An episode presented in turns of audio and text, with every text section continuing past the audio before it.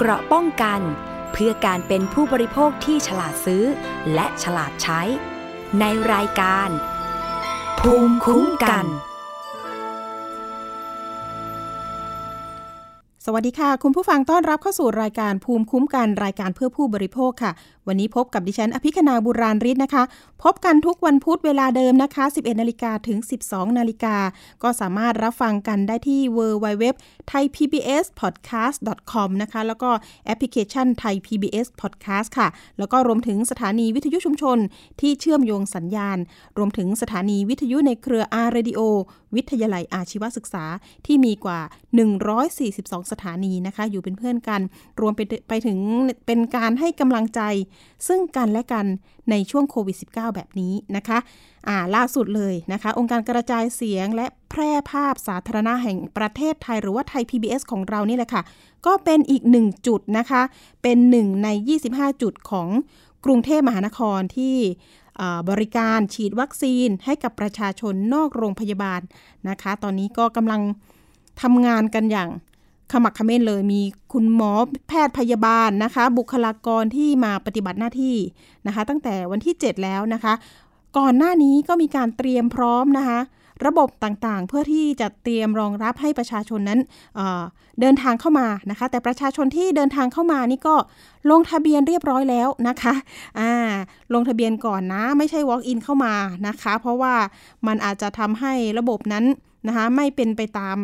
ระบบระเบียบอ่านะคะ ก็รอกันนิดนึงมาเข้าคิวกันนิดนึงตามที่มีข้อความส่งไปหาทางท่านผู้ชมท่านผู้ฟังนะคะอ่าก็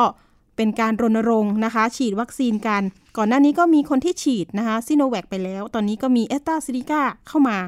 ก็โอเค ยี่ห้อไหนก็ได้นะคะ คุณผู้ฟังฉีดกันเพื่อเพิ่มภูมิคุ้มกันหมู่นะคะ เป็นการนะคะทำให้ประเทศไทยของเราเนี่ยมีความเข้มแข็งขึ้นแล้วก็อยากกระตุ้นเศรษฐกิจของเรานี่ให้ดีขึ้นนะคะ อีกส่วนหนึ่งที่ไทย PBS ดำเนินการอยู่นี่ก็จะเป็นเรื่องของโครงการนะคะที่เรา ลงพื้นที่นะคะไปชุมชน ไปแจกสิ่งของนะคะมอบน้ำใจที่คนไทยทั้งประเทศเนี่ยส่งนะคะส่งมอบผ่านไทย PBS มา ไม่ว่าจะเป็นการบริจาคเงินนะคะข้าวของเครื่องใช้ต่างๆนะคะไม่ว่าจะเป็นข้าวสารอาหารแห้งเนี่ยตอนนี้ก็ยังมีมามอบให้อย่างต่อเนื่องนะคะ โครงการของเราก็คือโครงการชุมชนเมืองต้องรอดปากท้องต้องอิ่มนะคะก็เป็นภารกิจหนึ่งที่มีทีมงานจากมูลนิธิไทย PBS นี่แหละค่ะ ทำหน้าที่เนี่ยเป็นด่านหน้านะคะที่จะนำสิ่งของไปมอบให้กับชุมชนที่ได้รับผลกระทบรวมไปถึงมอบสิ่งของให้กับทาง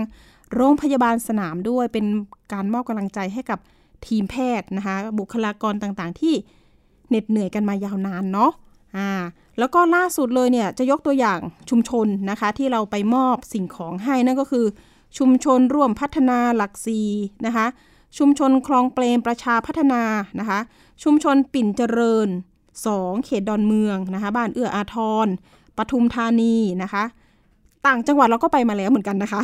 อ่าแล้วก็ยังมีบ้านสวนแหลมทองเทพกุญชรนนะคะ อันนี้อยู่ที่อำเภอคลองหลวงปทุมธานีนะคะ โรงพยาบาลหนองแซงอำเภอหนองแซงจังหวัดสระบุรี อันนี้นี่ดิฉันเคยรับเรื่องเองเลยนะเนี่ย โรงพยาบาลหนองแซงก็บอกว่า รับผู้ป่วยโควิดมาเหมือนกัน ก็ต้องการอุปกรณ์ป้องกันโควิด ไม่ว่าจะเป็นถุงมือยางนะคะอุปกรณ์เขาเรียกเลยนะเฟสชิลหน้ากากอนามัยหรือว่าจะเป็นชุด PPE ยังต้องการอยู่อ่านะคะก็ช่วยกันไปค่ะกระจายความช่วยเหลือกันไป แต่ตอนนี้ก็ยังมีประชาชนนะคะที่บางทีเนี่ยโทรเข้ามานะคะมาชุมชนผมบ้างนะคะ บางคน walk in เข้ามา เพื่อที่จะเป็นตัวแทนของอะเป็นประธานชุมชนก็ดียังไงก็ดีนะคะนำเอกสารมายื่นกับเรา ยังไงเราก็จะรับเรื่องไว้ก่อนนะคะ เพื่อที่จะให้ทีมงานของเรานี่แหละค่ะลงระบบไว้นะคะ แล้วก็รันคิวไปตามนั้นตอนนี้เนี่ยมีคนที่ขอเข้ามาเยอะมาก การบริหารจัดการตรงนี้เนี่ยแหละนะคะหลังบ้านของเราจะเป็นยังไง เดี๋ยวเราไปคุยกับคุณไขแสงศักดาซึ่งเป็นผู้จัดการมูลนิธิไทย PBS ที่ ดูแลนะคะและบริหารจัดการตรงนี้รวมถึงมีอาหารสดด้วย จะทำยังไงให้มีคุณภาพถูกสุขลักษณะก่อนไปถึงประชาชนนะคะ เอาละค่ะ สวัสดีค่ะคุณไขแสงคะค่ะ สวัสดีค่ะค่ะ เป็นยังไงบ้างคะที่ผ่านมาภารกิจ ลงพื้นที่ไปในประมาณกี่ชุมชนแล้วคะคุณไขแสงค่ะ นับตั้งแต่ที่เราเริ่มเปิดศูนย์นะคะ ประมาณเอ่อหนึ่งร้อยแปดสิบเอ็ดค่ะ ตอนนี้นะคะที่ลงไปแล้วชุมชคืนอค่ะทั้งที่เป็นเอ่อลักษณะของชุมชน ทั้งที่เป็นลักษณะของเออการไปช่วยเหลือบุคลากรทางการแพทย์นะคะค่ะ การที่เราลงพื้นที่ไปมีการคัดสรรยังไงบ้างคะมีต้องต้องมีแบบเอ่อเงื่อนไขอ๋อออะไรยังไงไหมค่ะค่ะคือตามที่ทราบแล้วนะคะว่าเราไทย PBS เนี่ยเปิดศูนย์ประสานฉุกเฉินรับเรื่องนะคะ ซึ่งค่ะ ก็รับเรื่องความเดือดร้อนที่ประชาชนหรือพี่น้องประชาชนของเราเนี่ยในชุมชนเมืองได้รับผลกระทบเนี่ยนะคะ พอเราเปิดศูนย์ก็จะมีเอ่อผู้แทนผู้นำชุมชน หรือพี่น้องประชาชนในพื้นที่ชุมชนแออัดค่ะในชุมชนเล็กๆ ในซอกในเอ่ออยู่จุดต่างๆนะคะค่ะของกรุงเทพที่ได้รับผลกระทบเนี่ย โทรเข้ามา ทีนี้เวลาที่ท่านโทรเข้ามานะคะทางเอ่อทีมจิตอาสาที่รับโทรศัพท์ ก็จะจดรายละเอียดเอาไว้อะนะคะค่ะแล้วก็สอบถามในเบื้องต้น แล้วหลังจากนั้นเนี่ยค่ะในแต่ละวันก็จะบันทึกไว้ในอ่าแบบฟอร์มของ Google Form แล้วก็ส่งลงมาที่สำนักงานของเออศูนย์ประสานงานสำหรับการ รับสิ่งของบริจาคและนำออกไปส่งมอบให้กับผู้ที่เดือดร้อนนะคะอืมพวกเราก็จะประชุมค่ะนะคะ แล้วก็แพลนกันว่าวางแผนกันว่าในวันรุ่งขึ้นเนี่ยค่ะ เราจะไปอะชุมชนไหนบ้าง แล้วก็ในแต่ละวันที่ได้รับรายชื่อผู้ที่ติดต่อเข้ามาแล้วรายละเอียดในเบื้องต้นเราจะโทรกลับไปค่ะ เพื่อประสานและสอบถาม เพิ่มเติมถึงเอ่อความเดือดร้อนในลักษณะของภาพยูภาพรวมแล้วก็ราย ชุมชนก็โทษค่ะรายครัวเรือนที่ได้รับผลกระทบโดยเฉพาะกลุ่มเปราะบางนะคะ กลุ่มที่มีเอ่อผู้ใหญ่มีเด็กมีผู้ป่วยอยู่ในครอบครัว แล้วก็ได้รับผลกระทบเนี่ยค่ะ ทั้งในกลุ่มที่มีการติดเชื้อแล้ว แล้วในชุมชนที่ต้องกักตัวอะไรต่างๆ เราจะถามละเอียดเลย แล้วก็มาดูว่าจะต้องได้เอ่อเหมือนกับว่าท่านขาดแคลนอะไร อะไรต้องได้ ส่งมอบให้ท่านได้ก่อน เพื่อช่วยเหลือภาวะฉุกเฉิน แล้วก็ช่วยให้ท่านพ้นวิกฤตในช่วงนี้อะนะคะค่ะเราก็จะนั่งดูในรายละเอียดเหล่านี้กัน แล้วก็ถ้ามีเป็นเอ่อชุมชนที่มีครัวกลางอ่าอันเนี้ยเราจะจัดซื้อสิ่งของเอ่อสำหรับที่จะไปประกอบทั้งเครื่องปรุงรสทั้งเอ่อเนื้อสัตว์ แล้วก็ค่ะ ผักพืชต่างๆเนี่ยค่ะอืมไปมอบให้ค่ะค่ะ อันนี้แหละค่ะที่เป็นอาหารสดเนี่ย มีวิธีการไหมอ่าคะใช่ที่เราค่ะจะรักษาคุณภาพก่อนที่จะส่งถึงมืคือออย่างนี้ค่ะของเรื่อชุงมชเรื่นองสำคัญมากเลยก็คือว่านะถ้าข้าวสารอาหารแห้งแน่นอนน่ะนะคะ มันก็จะเป็นข้าวสารเนาะแล้วก็ค่ะจะเป็นอาจจะเป็นเอ่อเอ่อบะหมี่สำเร็จรูปหรือว่าเป็นเครื่องปรุงรสเนี่ยค่ะ เราจะดูอยู่สองอย่างด้วยกันค่ะหนึ่งเอ่อ ของต้องไม่เก่าค่ะนะคะ ดูดูเอ่อเวลาที่ผลิตแล้วก็ที่ติดอยู่ที่ข้างสลากอันนี้ค่ะเวลาเราไปเลือกซื้อไปเลือกอันที่เอสองงก็ใช่ไหมคือคะใช่คัดสรรต้องด้วยไม่หมมืดอตัวอายุเองค่ะอ่าก็ก็คือการคัดสรรสิ่งเหล่านี้ต้องบอกว่า เหมือนกับเราเป็นแม่บ้านอืมซึ่งซึ่งเราใช้ชีวิตยังไงค่ะเราก็ไปอ่าบริหารจัดการ เอ่อเรื่องอุปโภคบริโภคในแบบเดียวกันมาตรฐานเดียวกันเลยอะนะคะค่ะส่วนหนึ่งอันที่สองส่วนที่สองเนี่ยค่ะ เราจะพยายามถ้าเป็นของสดเนี่ยค่ะ เราจะพยายามที่ไปเลือกซื้อเอ่อจากรายย่อยผู้ค้ารายย่อยอะนะคะ อย่างเช่นไข่ไก่เนี่ย เรามีเอ่อการสแกนหาการเอ่อเซิร์ชหานะคะว่าเออมี กลุ่มของผู้เป็นผู้แทน เป็นค่ะฟาร์มเป็นอะไรอย่างเงี้ยค่ะเราก็จะสั่งไข่มาจากฟาร์ม แล้วก็จะมีคำพูดน่ารักน่ารักของมทางฟาร์ม บอกว่าเนี่ยเดี๋ยวจะรอให้ ไข่วาให้ไก่ให้เป็ดเนี่ยวางไข่ ออกจากก้นมาใหม่ ๆสดๆเลยอะไรอย่างค่ะเงี้ยนะคะอย่างนั้แล้วนเลก็ยตอนที่เราไปทำครัวกลางเนี่ย สิ่งที่เราสังเกตเห็นก็คือว่า พอพอเอ่อพี่น้องไปทอดเป็นไข่เจียวหรือเป็นไข่ดาวเนี่ยสีสันเนี่ยสดสดๆเลยอืมอะไรอย่างเงี้ยค่ะนะคะ แล้วก็เวลาที่เรานึกถึงว่าผลไม้หรือผักที่ท่านจะทานเนี่ย เราพยายามไปที่ สวนของเกษตรกร ซึ่งอาจจะเป็นลักษณะของการที่ไปที่กลุ่มตลาดนะคะ ตลาดที่มีพืชผักผลไม้เนี่ยค่ะ แล้วก็ไปเลือกแล้วก็ถามที่มาที่ไปต้นน้ำปลายน้ำเนี่ยค่ะ แล้วก็มาคัดสรรมา อย่างเช่นอาจจะไปซื้อกล้วยจากสวนของคุณยายนัดกันว่าคุณยายตัดกล้วยให้หนู หนูจะมารับวันนี้นะ อะไรต่างๆ อย่างเงี้ยค่ะค่ะส่วนข้าวสารข้าวสารเนี่ย เวลาที่ มีผู้บริจาคกก็ดีนะคะ คือมีท่านผู้บริจาครายหนึ่งท่านมีมีใจใจกุศลมากเลย ท่านสั่งมาเป็นตันนะคะ แล้วทันทีที่ข้าวมาเนี่ย เราจะนำส่งมอบเลย แล้วเราพยายามที่จะสั่งเป็นข้าวสองประเภทที่ค่ะพี่น้องเนี่ย เออรับประทานก็คือข้าวหอมมะลินะคะ แล้วก็เป็นข้าวเก่าหรือข้าวเสาให้อะไรต่างๆ เนี่ยค่ะ ก่อนส่งเนี่ยจะดูก่อนเลยค่ะ สมมุติว่ามาอยู่กับเราอะ อันนี้นะคะ เราอาจจะมีพื้นที่ของการจัดเก็บอยู่บริเวณเออในในในในสถานี แต่ถ้าบังเอิญมีรอยที่เหมือนกับมีการกัดแทะของหนูหรืออะไรเนี่ยนะคะ ในพื้นที่เราจะกำจะจะจะดูแลบริเวณนั้นให้เกิดความสะอาด หรือการจัดเก็บที่ดีแล้วก็จะคัดออก บางครั้งอะค่ะ มันจะมีถุงแตกในขณะขนส่ง เราจะเห็นเป็นจุด เป็นเป็นเหมือนกับมีน้ำหยดเข้าไปอะไรเงี้ยเราก็จะคัดออก คือเราคำนึงถึงจุดหนึ่งอะค่ะว่าทุกสิ่งไม่ว่าจะเป็นเครื่องอุปโภคบริโภค หรือแม้แต่เครื่องที่จะช่วยป้องกันโควิดอืมจะซื้อหน้ากากอนามัยเราก็ซื้อที่ได้มาตรฐานนะคะเจลแอลกอฮอล์ต่างๆ เราจะดูการผลิตอะไรอย่างเงี้ยให้ให้ละเอียด เรียกว่า เราสวมวิญญาณและความน่ารักของของน้องๆทีมงานเนี่ยเราสวมวิญญาณเหมือนแม่บ้านนะคะอืมเราชอบปิ้งเราจะค่ะคัดสรรยังไงให้กับเรา เราก็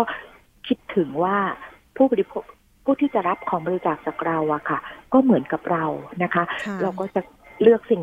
ดีๆ ตามที่มีคุณภาพเนี่ยให้กับท่านนะคะอืมแม้แต่การจัดวางอะค่ะของที่เป็นของรับประทานอะไรต่างๆ เราจะพยายามที่จะไม่วางในพื้นที่ที่ไม่สะอาดหรืออะไรต่างๆ เนี่ยค่ะค่ะค่ะก็อันนี้เห็นทีมงานอาสานี่ลงพื้นที่ไปเกือบทุกวันเลยใช่ไหมคะใช่ค่ะค่ะต้องต้องป้องกันตัวเองด้วยถูกไหมคะใช่แน่นหนาค่ะคือในค่ะในส่วนของพวกเราทุกคนเนี่ยค่ะ เราจะคำนึง อย่างแรกเลยอะนะคะว่าเราจะต้องไม่เป็นผู้นำเชื้อเข้าไปส่งอืมให้กับชุมชนค่ะค่ะอันที่สองเราก็จะไม่เอาตัวเองไปติดเชื้ออืมเข้ามาในสถานีโทรทัศน์ หรือในองค์การกระจายเสียง ซึ่งจะมีเพื่อนๆพนักงานที่ยังคงต้องทำงานให้กับพี่น้องประชาชนค่ะยังต้องทำหน้าที่เอ่อทำรายงานข่าวอะนะคะอืมเพราะฉะนั้นเนี่ยในกรณีอย่างนี้ยค่ะ สิ่งสำคัญที่สุดเลยคือหนึ่งคือเราจะดูแลเรื่องความสะอาดปลอดภัยของเสื้อผ้า แล้วเราจะประสานชุมชนก่อนว่าท่านมีผู้ติดเชื้อหรือผู้กักตัวบ้างไหมนะคะ แล้วการที่เราเข้าพื้นที่ที่มีลักษณะที่อาจจะสุ่มเสี่ยง เราจะใส่ชุด PPE อืมเอ่อหรืออาจจะหาอุปกรณ์อะไรต่าง ๆ เนี่ยควบคุมแล้วก็ส่งมอบกันบริเวณ จุดค่ะพื้นที่ส่วนกลางที่อากาศถ่ายเท แล้วพี่น้องก็จะรับเข้าไปบริหารจัดการส่งมอบตามชุมชน โดยเฉพาะที่มีการกักตัวนะคะ หรือว่าผู้มีผู้สัมผัสเสี่ยง เราดูแลตัวเองค่อนข้างจะระมัดระวังมากมากๆอะค่ะ ต้องต้องเรียนอย่างนั้นนะคะอืมค่ะ ตอนนี้ไป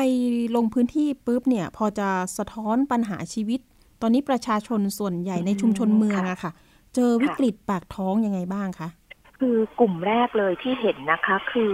กลุ่มของผู้ที่ทำงานรับจ้างรายวัน อันนี้จะได้รับผลกระทบทันทีที่ท่านได้รับผลกระทบเนี่ย ไม่ใช่ปากเดียวค่ะ บางทีในครอบครัวมีลูกสองลูกหนึ่ง มีพ่อแม่ตายายอืมเพราะฉะนั้นถ้าถ้าขาดรายได้จะทำให้อีกสองสามคนหรือสมาชิกในครอบครัวคนอื่นเนี่ย มีมีมีความยากลำบากไปด้วย แล้วก็เท่าที่ทราบเนี่ยนะคะก็คือในกรณีของผู้ที่ได้รับผลกระทบแม้กระทั่งว่าต้องอาหยุดทำงานสลับวันทำงานต่างๆ เนี่ยเมื่อเมื่อรายจ่ายยังคงเท่าเดิม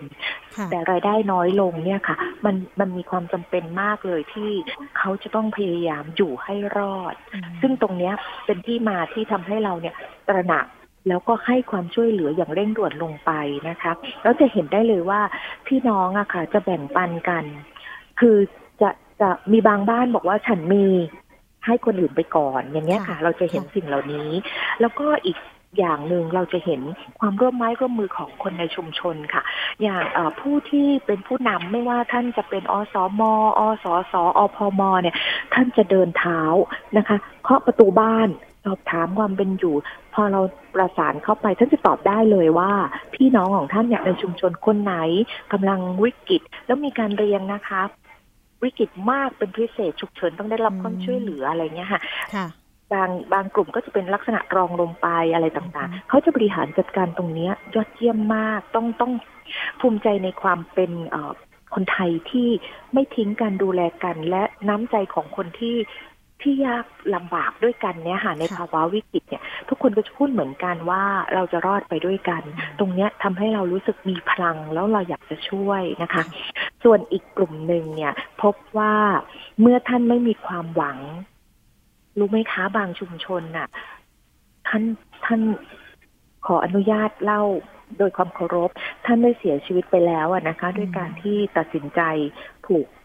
ตายในพี่น้อง เพราะท่านไม่มีทางออก ท่านไม่มีความหวังท่านขับแท็กซี่ อีกท่านหนึ่งก็เป็นเออพี่ที่มีอาการป่วยอย่างเงี้ยนะคะ เรารู้สึกว่า เอ๊ะทำไม คือเรายังเราไปไม่ถึงท่านอืมโดยโดย เรายังโดยเร็วไปช้าเกินไปค่ะอะไรค่ะอย่างเงี้ยค่ะ ก็ก็มีก็อยากจะฝากบอกทุกท่านว่าในวิกฤตน่ะนะคะ มันก็จะผ่าน มันมาแล้วมันก็จะผ่านไป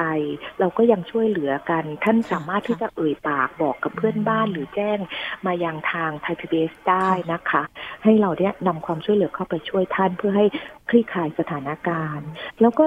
สิ่งที่พบอีกที่พี่น้องสะท้อนเนี่ยตรงนี้เป็นความน่าเศร้ามาก ก็สมมุติว่ามีเงินเก็บเงินเก็บ ก้อนสุดท้ายของพี่น้องอะค่ะ ก็จะมีมิจฉาชีพ มีคนอ๋อที่เอาเปรียบเพื่อนมนุษย์ในยามทุกข์ยากอะค่ะ หลอกให้เล่นการพนันเล่นการหลอพกนัให้นลงทุนอืมแล้วก็หลอกให้สั่งซื้อสินค้า อ่าค่ะแล้วได้แล้วก็ไม่ได้สินค้าที่มีคุณภาพหรือว่าค่ะไม่ได้รับสินค้าหรือว่าสูญสูญเปล่าไปหรือติดพนันไปเลยอืมก็มีอะค่ะ ตรงเนี้ยมีความรู้สึก อันนี้ที่ไปรับไปทราบมาที่สัเนาะงคมเราใช่ค่ะในยามค่ะวิกฤตยังไปทเจอำกับค่ะกันและกันได้ขนาดนี้อะไรอย่างเงี้ยอืมก็ฝากพี่น้องอะค่ะว่า ท่านพยายามอดทนนะคะ แล้วก็อย่าอย่าไปหวังว่า เออคือคือเงินก้อนสุดท้ายของท่านเนี่ย จะทำให้เอ่อหามันอาจจะมันอาจจะมีโชคนะคะ อันนี้ก็ก็แล้วแต่ท่าน จะจะพิจารณาแต่ไม่เห็นด้วยเลยที่ท่านเอาไปใช่เล่นการพนันใช่หรือไปลงค่ะทุน ไม่มีจนเกินอะไรที่ได้มาง่าย ๆ ว่าเช่นนั้นนะคะ คุณไขแสงอยากจะใช่ฝากเบอร์ติดต่อไหมคะ ช่องทางนะคะ ที่จะสื่อสารกับทางมูลนิธิหรือว่าศูนย์ของเราเนี่ยค่ะ ก็ประชาชนสามารถยังแจ้งเรื่องยังโทรราวมาได้ค่ะค่ะค่ะ เพื่อขอยังโทรสิ่งติดของต่อได้อืมได้ค่ะ ยังโทรติดต่อที่เราได้นะคะ ที่หมายเลข 0 2 7 9 0 สองหนึ่งหนึ่งหนึ่ง1 1 1อ่าโอเค แล้วก็เบอร์บัญชีนั้นนะคะ ก็ยังสามารถบริจาคได้ใช่ไหมคะ ยังบริจาคได้ค่ะ พี่น้องยังโทรเข้ามาสอบถามเป็นระยะระยะนะคะไทย PBS นะคะ ยังคงเปิดศูนย์แล้วก็ทางมูลนิธิไทย PBS ก็ยังคงรับบริจาคและนำ สิ่งของบริจาคและเงินบริจาคเนี่ยไปส่งมอบให้พี่น้องชุมชนต่างๆ ที่ติดต่อเข้ามา ตอนนี้อยู่ในคิวเนี่ยนะคะ ที่เราจะลงพื้นที่ในสัปดาห์เนี้ยอีกค่ะประมาณเกือบสิบพื้นที่ที่ที่รับโทรศัพท์มาแล้วจนถึงวันนี้นะคะอืมค่ะค่ะก็พี่น้องที่ที่จะบริจาคสมทบนะคะ เออยิน ท่านสามารถที่จะบริจาคได้ที่บัญชีมูลนิธิองค์การกระจายเสียง และแพร่ภาพสาธารณะแห่งประเทศไทย ธนาคารกรุงไทยสาขาการปิโตรเลียมค่ะค่ะเลขบัญชี 071ขีด0ขีด1 5623ขีด5ค่ะซึ่งก็ยังเปิเอ่ดอรับเราจะค่ะส่งถ้าท่านต้องการใบเสร็จแล้วก็จะจัดทำใบเสร็จส่งให้ท่านโดยเร็วที่สุดเลยค่ะ แล้วที่สำคัญนะคะ ถ้าท่านมีสิ่งของที่อยากจะบริจาคแบ่งปัน เพื่อให้เอ่อคนในชุมชนที่ยากลำบากยิ่งกว่าเราเนี่ยนะคะก็สามารถมามอบได้ที่สถานีไทย PBS ทุกวันค่ะได้เลในยค่ะในวันทุกๆวันเลยไม่เว้นทุกวัวันนหยุดนะคะค่ะใช่เราจะหมุนเวียนนะคะผัดเปลี่ยนมาแม้จะแม้จะเป็นวันเสาร์อาทิตย์ก็ตามเนาะค่ะ คุณไขแสงวันนี้ขอบคุณมากนะคะ อยากจะฝากอะไรทิ้งท้ายไว้ไหมคะ เออก็ขอให้พี่น้องนะคะ เข้มแข็งค่ะ ในวิกฤตเนี่ยนะคะ ทุกวิกฤตมันก็จะมาแล้วก็ผ่านไป แต่อย่าปล่อยให้ท่านจมอยู่แต่ในความทุกข์ขอให้มีความหวัง แล้วก็สื่อสารมาหาเพื่อนเพื่อนในสังคมนะคะ เชื่อว่ายังมีทุกคนพร้อมที่จะให้กำลังใจและแบ่งปันค่ะ ขอให้ทุกท่านเนี่ยค่ะ รอดไปด้วยกันนะคะ รอดไปด้วยกันค่ะ วันนี้ขอบคุณคุณไขแสงศักดามาก ๆ นะคะ ผู้จัดการมูลนิธิไทย PBS สวัสดีค่ะ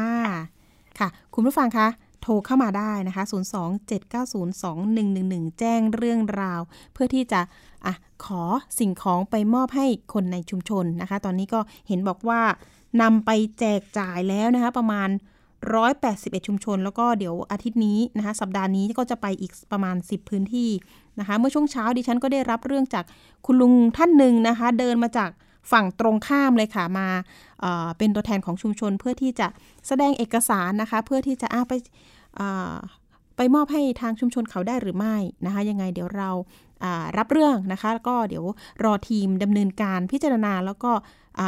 อยู่ในระบบนะคะ เดี๋ยวยังไงก็ให้รอกันสักนิดนึง เพราะว่าคิวค่อนข้างจะเยอะอยู่เหมือนกันนะคะ แต่ไม่เป็นไรค่ะ เราช่วยกันนะคะ เอาละค่ะไปเรื่องต่อไปเรื่องนี้ก็จะเป็นเรื่องของอาหารการกินเหมือนเคยนะคะ แต่ว่าจะเป็นเรื่องของน้ำแข็งนะคะ ใครชอบทานน้ำเย็นๆนะคะ น้ำแข็งที่เรารับประทานไปแต่ละวันเนี่ยมันปลอดภัยไหม มันปนเปื้อนไหมนะคะ ตอนนี้มันก็ที่ผ่านมามีข่าวสารเรื่องนะคะพนักงาน โรงงานอาจจะมีการติดเชื้อโควิด -19 นะคะ รวมถึงหลายจังหวัดเลยไม่ว่าจะเป็นสมุทรปราการนะคะ นนทบุรีจตุจักรเอ่ยนะคะ ก็ทำให้มีคำถามเลยค่ะว่า หากเรากินน้ำแข็งที่ปนเปื้อนเชื้อโควิด -19 เนี่ย เราจะติดโควิดไหมนะคะ ที่ผ่านมาเนี่ยทางอธิบดีกรมอนามัยก็ออกมาตอบเหมือนกันนะคะว่าเอ๊มีโอกาสที่จะติด แต่ไม่สามารถบอกว่าเป็นกี่เปอร์เซ็นต์นะคะ มีโอกาสมากน้อยแค่ไหน จึงแนะนำว่าควรเลือกซื้อน้ำแข็งที่ผลิตจากสถานที่ที่ได้รับอนุญาตตามกฎหมาย แล้วก็ได้รับการรับรองมาตรฐานการผลิตนะคะ เพราะส่วนใหญ่เนี่ยจะมีเจ้าหน้าที่สำนักงานสาธารณสุขจังหวัดเนี่ยเข้าไปตรวจแล้วก็ให้การรับรองนะคะ นอกจากนี้เนี่ยให้สังเกตบรรจุภัณฑ์ว่ามีเครื่องหมาย ออยกำหนดไว้ มีรอยฉีกขาดไหมนะคะ มีรอยรั่วไหมนะคะ หากมีก็ควรหลีกเลี่ยงนะคะ เราเป็นผู้บริโภคเราเลือกได้นะคะ แต่ว่าเดี๋ยวเราไปฟังนะคะ สอบถามอาจารย์กันนิดนึงว่านะคะ ควรจะ กินไหม หรือจะยังไงจะติดเชื้อไหมนะคะ เดี๋ยวเรามีผู้เชี่ยวชาญนะคะ ช่วยแนะนำอีกทางหนึ่งนะคะค่ะ เดี๋ยวเราได้รับเกียรติจากอาจารย์ พิชยาทองโพนะคะ ท่านเป็นรองผู้อำนวยการโรงพยาบาลพยาบาลรามาธิบดีฝ่ายเทคโนโลยีดิจิทัล แล้วก็สื่อสารองค์กรนะคะ โรงเรียนพยาบาลรามาธิบดีคณะแพทยศาสตร์ โรงพยาบาลรามาธิบดี มหาวิทยาลัย มหิดลค่ะอยู่ในสายกับเรา สวัสดีค่ะอาจารย์ สวัสดีค่ะคุณเปนค่ะ อาจารย์รบกวนอีกครั้งหนึ่งนะคะ อยากให้อาจารย์มาแนะนำเรื่องอาหารการกินอย่างเช่นน้ำแข็งเนี่ย แต่ละคนบางคนก็บริโภคทุกวันเลยค่ะ แต่พอมีข่าวปุ๊บก็ อืเอายังไงดีล่ะนะคะ อ่า ค่ะอาจารย์ค่ะ ช่วงนี้อากาศร้อนเนาะคงจะมีคนหลายคนที่ติดน้ำแข็ง แต่แต่บางคนก็มีนะคะ ที่บริโภคน้ำแข็งเป็นเป็นเรื่องปกติ เพราะว่าบ้านเราก็ จะเป็นคนที่ทานน้ำแข็งกันเยอะ ทีนี้ประเด็นอยู่ตรงนี้ค่ะ ว่า เออเวลาน้ำแข็งที่มีการปนเปื้อนเชื้อเนี่ย มันก็จะมีชีวิตอยู่ได้ตรงนั้นเนี่ยอยู่ประมาณสองถึงสามวัน ยิ่งถ้าเราเอาน้ำแข็งไปแช่ช่องฟรีซเนี่ย ก็อยู่ได้นานนิดนึงทีนี้เวลาที่เราเลือกซื้ออย่างที่อย่างที่ทางกระทรวงสาธารณสุขได้แนะนำก็คือ อาจจะต้องเลือกดูนิดหนึ่งที่ต้องมีผลิตภัณฑ์ที่มันมีการรับรองหรือว่าถุงจะต้องไม่มีการฉีกขาด การซื้อจากถุงมาใบใหญ่ๆ อะไรอย่างเงี้ยนะคะ แล้วเอามาทานเนี่ยอาจจะไม่ปลอดภัย แต่อย่างไรก็ตามเนี่ยนะคะ ขณะนี้ยังไม่มีรายงานผู้ติดเชื้อจากทางน้ำหรือทางอาหารเลยนะคะ เอ่อในต่างประเทศเนี่ยไม่มีรายงานแบบนี้ เพราะว่าในต่างประเทศเนี่ยเท่าที่สังเกตเขาเนี่ยเขาเขาไม่ได้บริโภคน้ำแข็งเหมือนเหมือนคนไทยบ้านเรา ทีนี้ในบ้านเราเองเนี่ยก็ยังไม่มี ทีนี้ถามว่าจะต้องทานไหม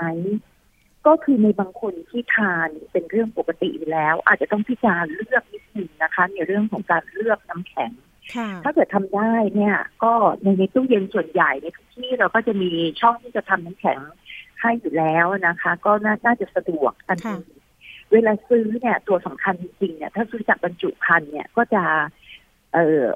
ค่อนข้างเบาใจได้นิดนึง แต่ถ้าในกรณีที่อย่างอย่างไปที่ร้านแล้วก็มันมีการมีการสัมผัส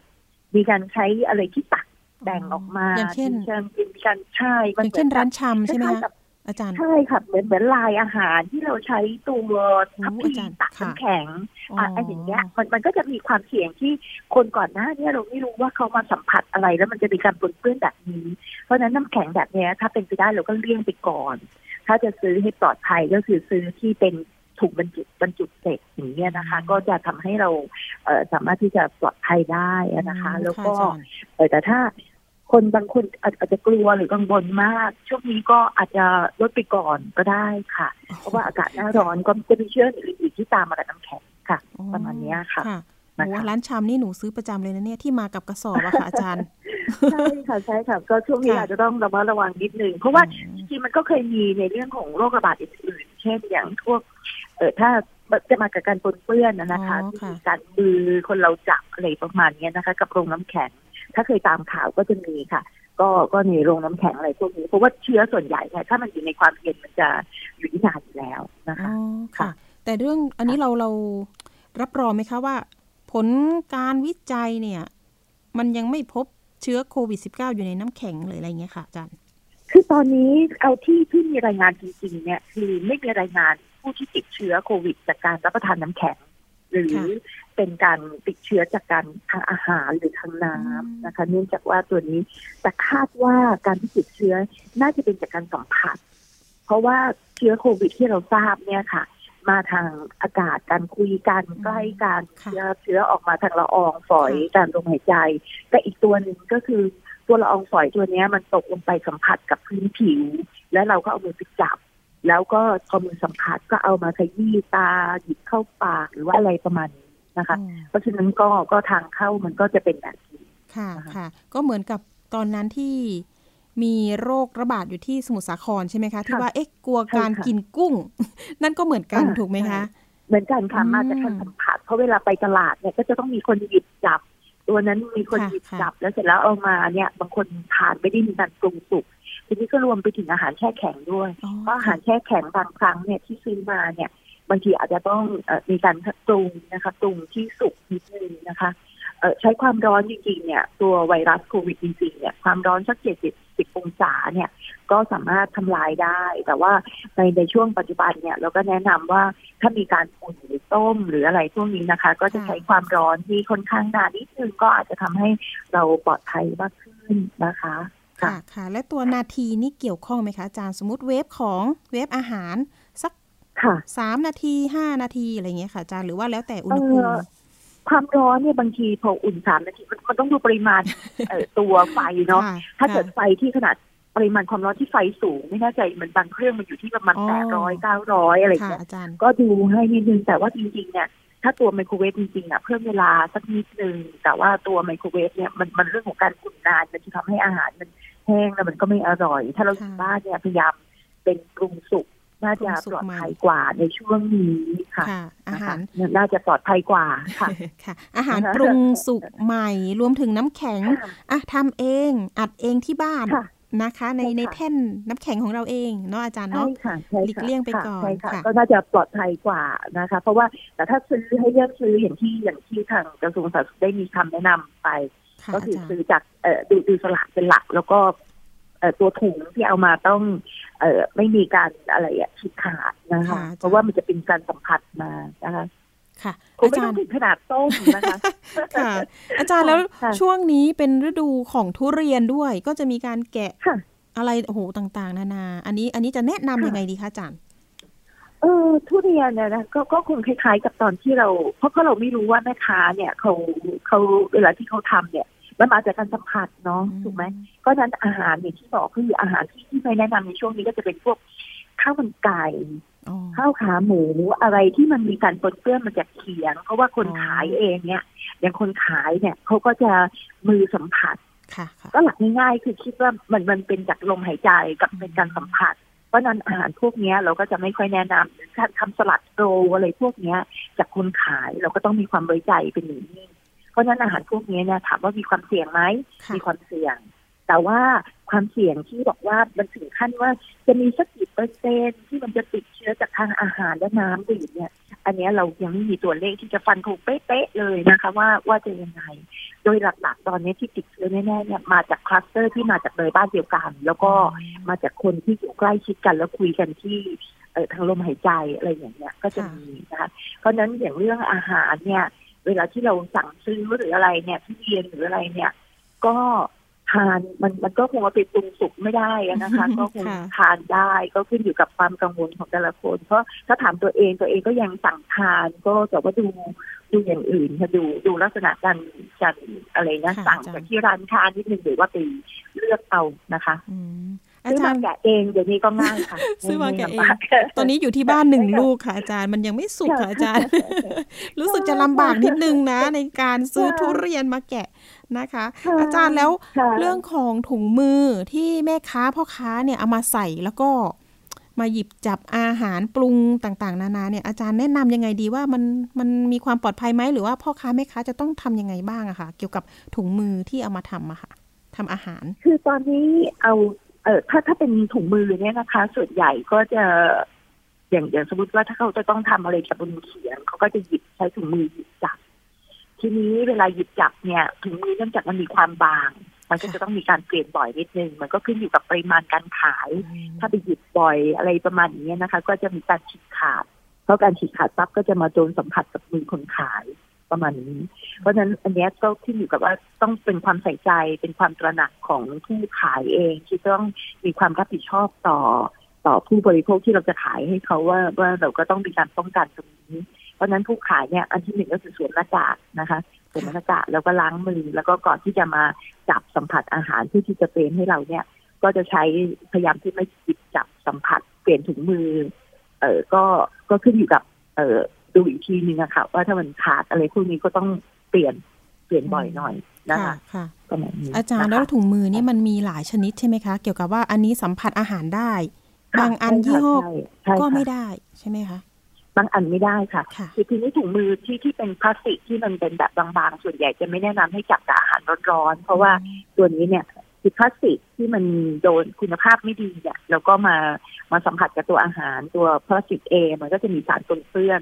เพราะนั้นหลักการของพระพุทธศาสนายังคงใช้ได้ค่ะ อะไรก็ตามที่ที่อย่างอย่างคนทานนะคะทานเจ้ามีเจ้ามีประจำอะไรอย่างเงี้ยก็ต้องเปลี่ยนบ้างอะไรอย่างเงี้ยก็คืออย่างอาหารเวฟเองเนี่ยเวฟเวฟตลอดอะไรอย่างเงี้ยก็ไม่ไหว เพราะว่ามันมีโอกาสที่เราจะได้รับสารปนเปื้อน ก็เปลี่ยนไปทานผักผลไม้ เปลี่ยนไปทานเอ่ออะไรน่ะ อาหารอื่นๆที่มันมีประโยชน์บ้างเหมือนคิด balance ของตัวเองนะคะ แล้วก็แล้วก็มันจะได้ทำให้ชีวิตมันมันดู สบายมากขึ้นไม่ต้องไปกังวลมากก็เหมือนใช้ชีวิตตามปกตินะคะนะคะ ตอนนี้ถุงมือก็เห็นข่าวล่าสุดนี้มีการผลิตถุงมือปลอมก็มีนะคะอาจารย์ ที่จังหวัดชนบุรีอ๋ออันนี้อันตรายมีถุงมือปลอมด้วย ซึ่งตอนนี้คือเราเราไม่สามารถจะดูได้เนาะก็มีอย่างเดียวค่ะ ก็ตามคำแนะนำว่าเราดูจากตัวผลิตภัณฑ์ ที่ข้างกล่องที่มันมีเลขออยชัดเจน แต่ว่าตอนเนี้ย มันก็จะมีการขายออนไลน์เยอะ แล้วก็ราคาถ้าเกิดว่าลดต้นทุนเนี่ยส่วนใหญ่ก็จะสั่งเป็นสินค้าที่มาจากจีนเพราะนั้นตัวถุงมือเนี่ยก็เป็นตัวหนึ่งที่เอ่อถ้าถามว่าตัวป้องกันเนี่ยป้องกันได้ แต่มันจะมีปัญหาตรงที่สารเคมีที่มันตกค้างอยู่ที่ตัวถุงมือมันอาจจะเป็นตัวสารเคมีที่จะปนปนเปื้อน สุดท้ายคือผู้รับ รับบริโภคคือปลายทางของเราเนี่ย เราก็จะเป็นแบบนี้เพราะฉะนั้นถ้าถามว่าตัวเองเนี่ยทำยังไงในการใช้ชีวิตในปัจจุบันก็เหมือนเดิมค่ะ ก็คือพยายามเลี่ยงพยายามเปลี่ยน แล้วก็เอ่อถ้าทำอาหารทานเองได้ก็จะสะดวกมากขึ้นนะคะ ส่วนพ่อค้าแม่ค้าก็ก็เป็นเรื่องที่เขาอาจจะต้องอาจจะต้องพิจารณาดูตามไอ้ตัวสินค้าตัวนี้เพราะเราก็บอกยากเหมือนกันนะคะว่า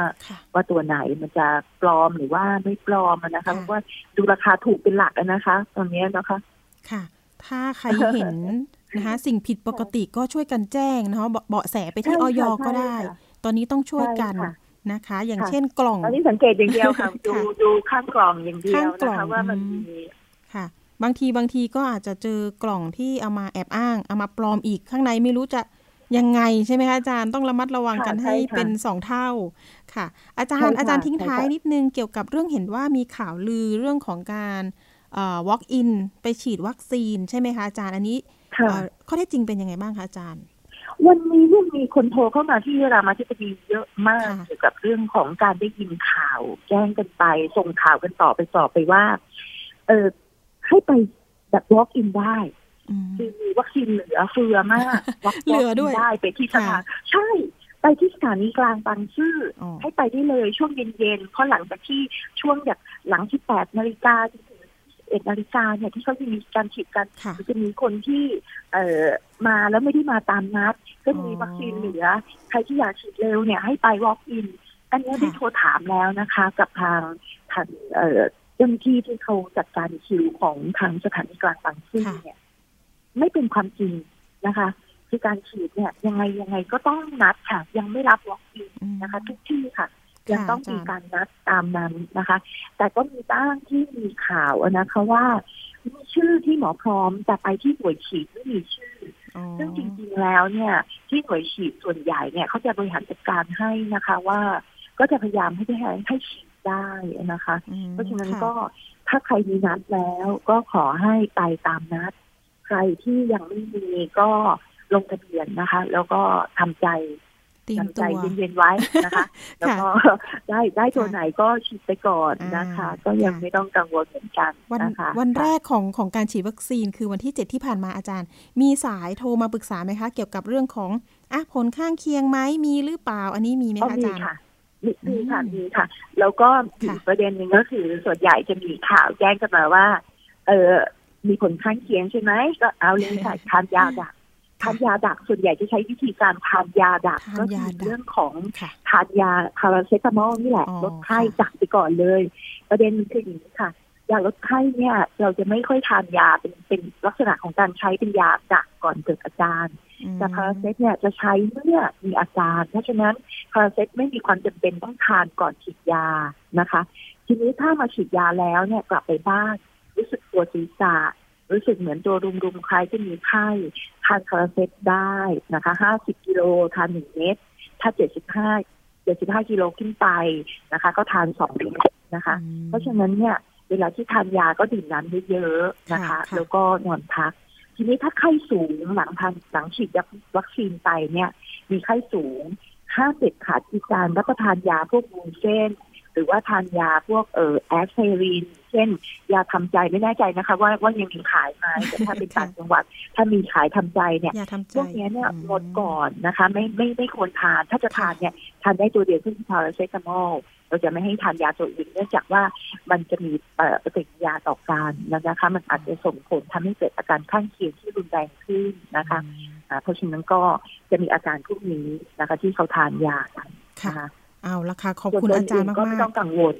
ค่ะอาจารย์ ก็แนะนำให้ประชาชนทำใจให้สบาย แล้วก็พักผ่อนให้เพียงพอใช่ไหมคะอาจารย์ ค่ะใช่ค่ะใช่ค่ะ วันวันที่จะไปฉีดวัคซีนทำใจให้สบายนอนหลับให้เต็มที่ใครเคยทำอะไรแบบไหนมาแบบนั้นเลยค่ะนะคะ มาพร้อมใบนัดบัตรประชาชนค่ะนะคะดื่มน้ำตลอดเวลา ค่ะแล้วอากาศร้อนค่ะจะก็จะมีปัญหาเรื่องเป็นลมระหว่างรอฉีดวัคซีนได้นะคะค่ะค่ะเอาละค่ะ วันนี้ขอบคุณอาจารย์พิชยาทองโพมาก ๆนะคะ ที่มาให้ข้อมูลความรู้กับท่านผู้ฟังค่ะ อาจารย์ขอบคุณมากค่ะ สวัสดี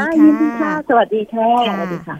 อาจารย์พิชยาทองโพนะคะ รองผู้อำนวยการโรงเรียนพยาบาล รามาธิบดี ฝ่ายเทคโนโลยีดิจิทัล แล้วก็สื่อสารองค์กร ท่านก็มีความเชี่ยวชาญนะคะ ให้คำแนะนำอยู่ตลอดนะคะ ที่โรงพยาบาลเองก็มีเบอร์นะคะ ให้ปรึกษาด้วยนะคะ 02 078 9088 ตั้งแต่เวลา 8 นาฬิกาถึง 16 นาฬิกาค่ะ เอาละค่ะ ช่วงต่อไปไปติดตามช่วงคิดก่อนเชื่อกับดรแก้วกังสดานอัมภัย นักพิษวิทยาและคุณชนาทิพย์ไพรพงศ์วันนี้เสนอตอน บางคนต้องกินหมู GMO ทำไมจึงเป็นเช่นนั้นนะคะ ไปติดตามค่ะ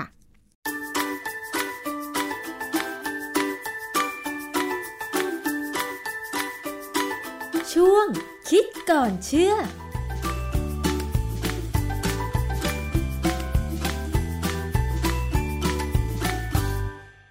พบกันในช่วงคิดก่อนเชื่อกับดรแก้วกังสดานนภัยนักพิษวิทยากับดิฉันชนาทิพไพรพงศ์นะคะ วันนี้เรามาพูดถึงเนื้อหมูกันค่ะคุณผู้ฟัง เนื้อหมูนะคะเป็นเนื้อสัตว์ราคาที่ไม่แพงมากนัก แล้วก็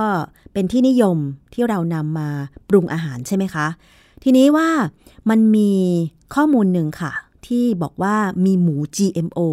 GMO ก็คือการตัดแต่งพันธุกรรมนะคะ และก็มันจะมีผลอะไรกับสุขภาพร่างกายของเรา และทำไมต้องมีหมู GMO ด้วย หมูปกติของเราเนี่ยมันก็มีล้นตลาดอยู่แล้วนะคะ อาจารย์แก้วคะหมู GMO เนี่ยทำไมเขาต้องมีคะอาจารย์ เรื่องนี้เป็นเรื่องของที่เกิดในอเมริกานะฮะคืออเมริกาเนี่ยเป็นประเทศที่เขายอมรับเทคโนโลยีการตัดแต่งพันธุกรรม พืชผัก อะไรต่ออะไรเนี่ยตัดแต่งพันธุกรรมเยอะมากเออในช่วงปลายปี 2020 เนี่ยต่อ 2021 เนี่ยนะก็มีข่าวหนึ่งที่น่าสนใจว่าออยอเมริกาเนี่ยเขาอนุมัติให้เนื้อจากหมูที่ถูกดัดแปลงพันธุกรรมเนี่ย เป็นอาหารคนได้ที่ที่อเมริกาเนี่ยอะไรก็ตามที่เป็น GMO เนี่ยต้องมีการอนุมัตินะว่ายอมให้ขายไหมนะฮะซึ่งส่วนใหญ่จะยอมให้ขาย การดัดแปลงพันธุกรรมหมูที่บอกว่า ทำให้ได้เนื้อหมูมาสำหรับขายเนี่ยวัตถุประสงค์ที่เขาโฆษณาเนี่ยนะคือเขาบอกว่าสำหรับคนที่แพ้เนื้อหมูมีคนกินหมูเนื้อหมูแล้วแพ้ความจริง ถ้าคนนั้นไม่ได้แพ้เนื้อหมูอย่างเดียวหรอกเขาจะต้องแพ้เนื้อวัว แพ้เนื้อแกะเนื้อแพ้หมดเลยนะฮะเหตุผลมันมีเหตุผล คือปกติเนี่ย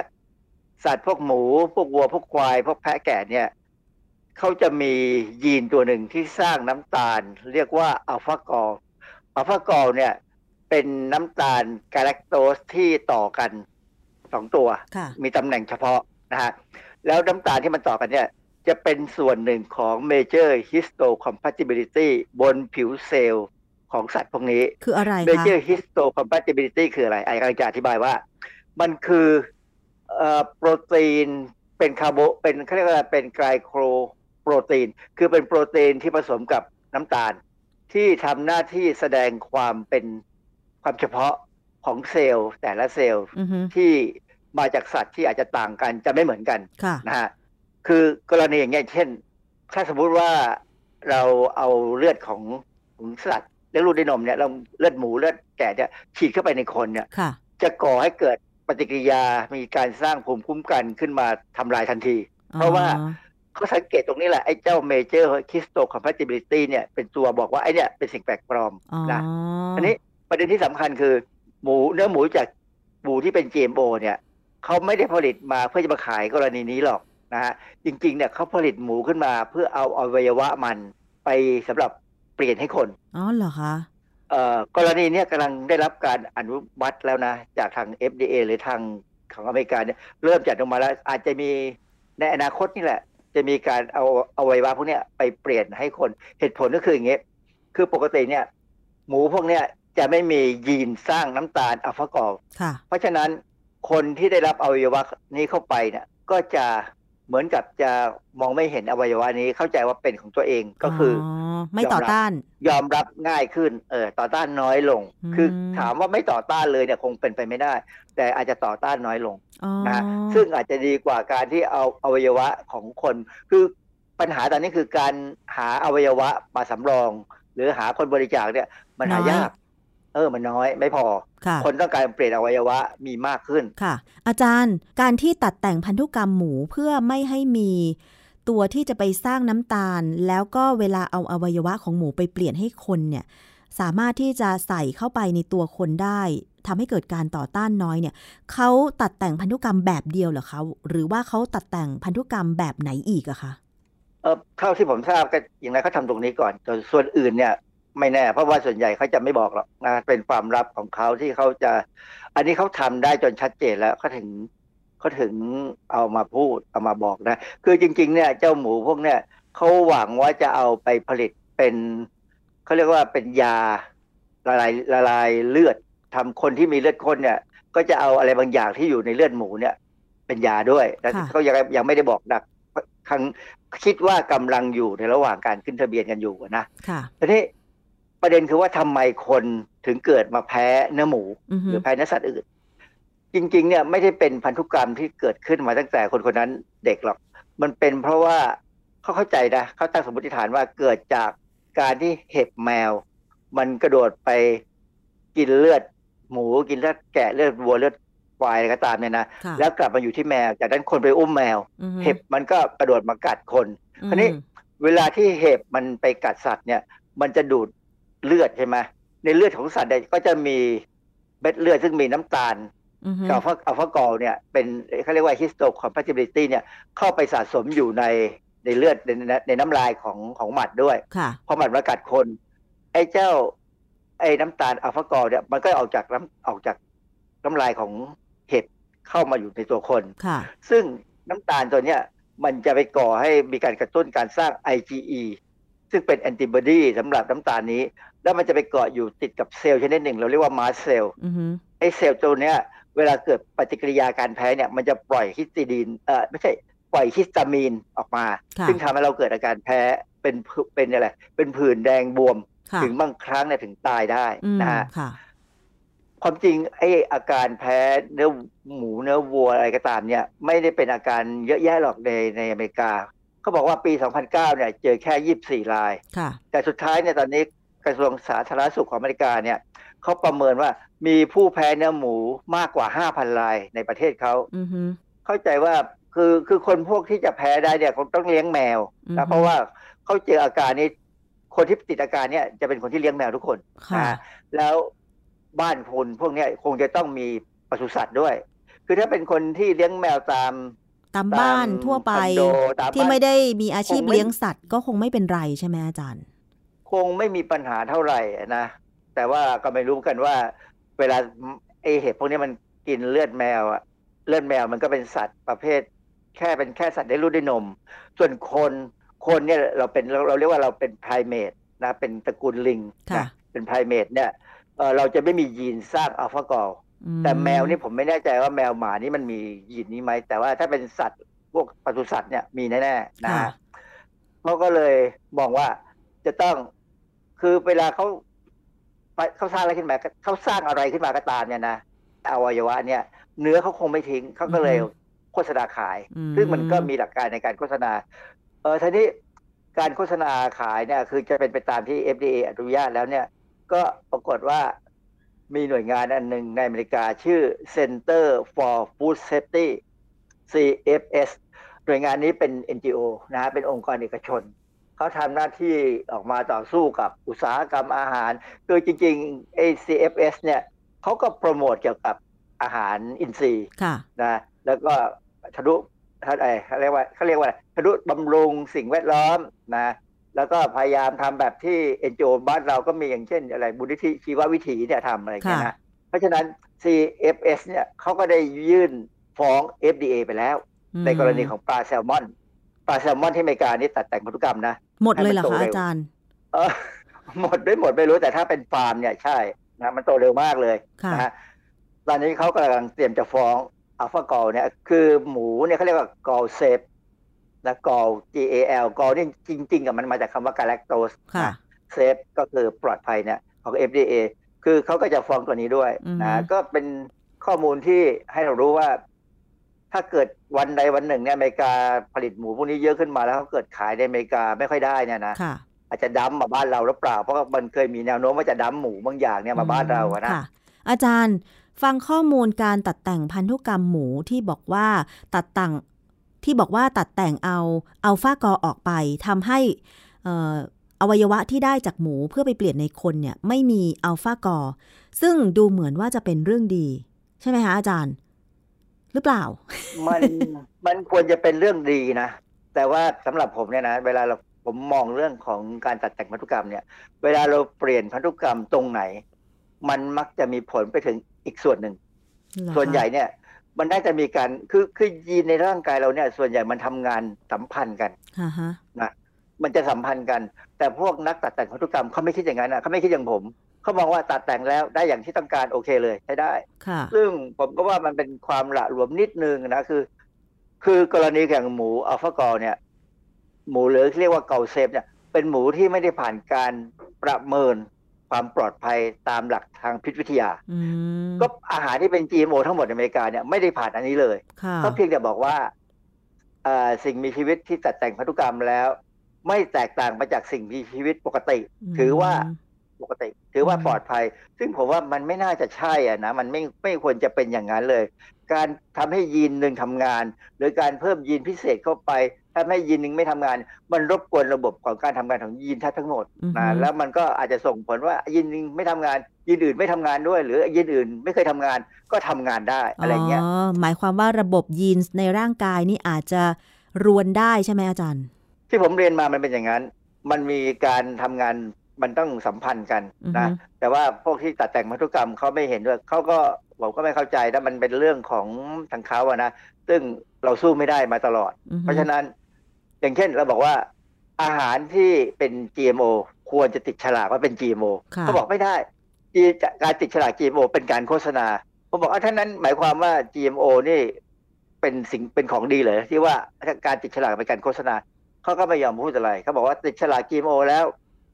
มันเป็นการโฆษณา จริง ๆ เนี่ยคนส่วนใหญ่กลัว GMO อืมค่ะนะเอ่อมูลนิธิเพื่อผู้บริโภคเนี่ยเคยทำทำเซิร์ฟ ไอสำรวจเนี่ยพบว่าคนส่วนใหญ่เนี่ยไม่ไว้ไม่ไว้ใจหรือไม่แน่ใจใน GMO แต่ว่าในการค้าเนี่ย มันมีเหตุผลในบางอย่างที่เขาจะขายนะเขาก็พยายามทำให้มันกลายเป็นว่า ถ้าเป็น GMO ต้องระดับหนึ่งถึงจะถึงจะต้องติดฉลากนะติดฉลากเดิมกัน แต่ว่าต้องระดับหนึ่งมีเขามีตัวเลขของเขาได้ซึ่งผมไม่ไม่สนใจจะจำแล้วล่ะ เพราะว่าเราจะบอกว่าสินค้านี้เป็น non GMO ได้ไหม เขาก็ไม่ยอมเขาบอกถ้าเป็นถ้าเป็น GMO ต้องเกินระดับหนึ่งถึงจะต้องติดฉลากอะไรเงี้ยก็ปกติก็เลยยังไม่เห็นมีใครติดฉลากตัวเองว่าเป็น GMO เลยค่ะ นั่นก็เลยทำให้ผู้บริโภคไม่ทราบเลยว่า สินค้าอาหารแต่ละอย่างที่กินเข้าไป มันมีผลิตภัณฑ์ที่เป็น GMO บ้างหรือเปล่า อย่างกรณีของหมู GMO ที่สหรัฐอเมริกาเนี่ยค่ะอาจารย์ ตอนนี้คือเขาเลี้ยงแบบขนาดใหญ่หรือยังเพื่อเอาอวัยวะของมันไป เปลี่ยนให้คนที่ต้องการเปลี่ยนอวัยวะนะคะ คือยังอยู่ในระหว่างการทดลองทั้งหมดแต่เขาขึ้นทะเบียนรอไว้ก่อนนึกออกไหมเขาเขาเขารอบครอบนะคือเวลาบริษัทใหญ่ๆเขาทาอะไรเนี่ยเขาเขารอบครอบเขามีชื่อบริษัทนะเขาเขาทำแล้วเขาก็มีคนขึ้นทะเบียนทำนู่นทำนี่ทำตลาดพูดง่ายๆทำตลาดไว้ด้วยเพราะคือถ้าสมมติว่ามีคนในโลกนี้แพ้เนื้อสัตว์มากขึ้น ก็คงขายได้ดีขึ้น อาจารย์แล้วเนื้อหมู GMO นี่มันจะแพงกว่าเนื้อหมูธรรมดายังไงไหมคะเออมันก็ควรจะแพงแหละเพราะมันจะขายออนไลน์ขายออนไลน์ แล้วก็ก็คงมีระบบก็เป็นเหมือนกับเป็นพรีเมียมเกรดอย่างเงี้ยหรือว่ามีลักษณะกึ่งกึ่งจะเป็นเป็นยาที่ซ้ำนะ เพราะว่ามันสำหรับคนที่เป็นมีอาการพิเศษ คือคนที่แพ้เนื้อสัตว์อยู่แล้วเนี่ยก็คงต้องกิน อืมค่ะ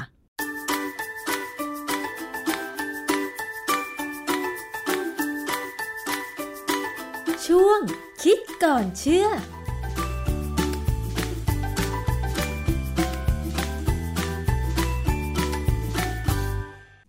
ค่ะนี่ก็เป็นเนื้อหาสาระที่นำมาฝากในสัปดาห์นี้นะคะ วันนี้หมดเวลาสำหรับอภิคณาแล้วนะคะ เจอกันวันพุธหน้าเวลาเดิม สวัสดีค่ะ ติดตามรายการได้ที่ www.thaipbspodcast.com แอปพลิเคชัน ไทย PBS Podcast หรือฟังผ่านแอปพลิเคชัน Podcast ของ iOS Google Podcast Android Podbean SoundCloud และ Spotify ติดตามความเคลื่อนไหวของรายการและแสดงความคิดเห็น โดยกดถูกใจที่ facebook.com/thaipbspodcast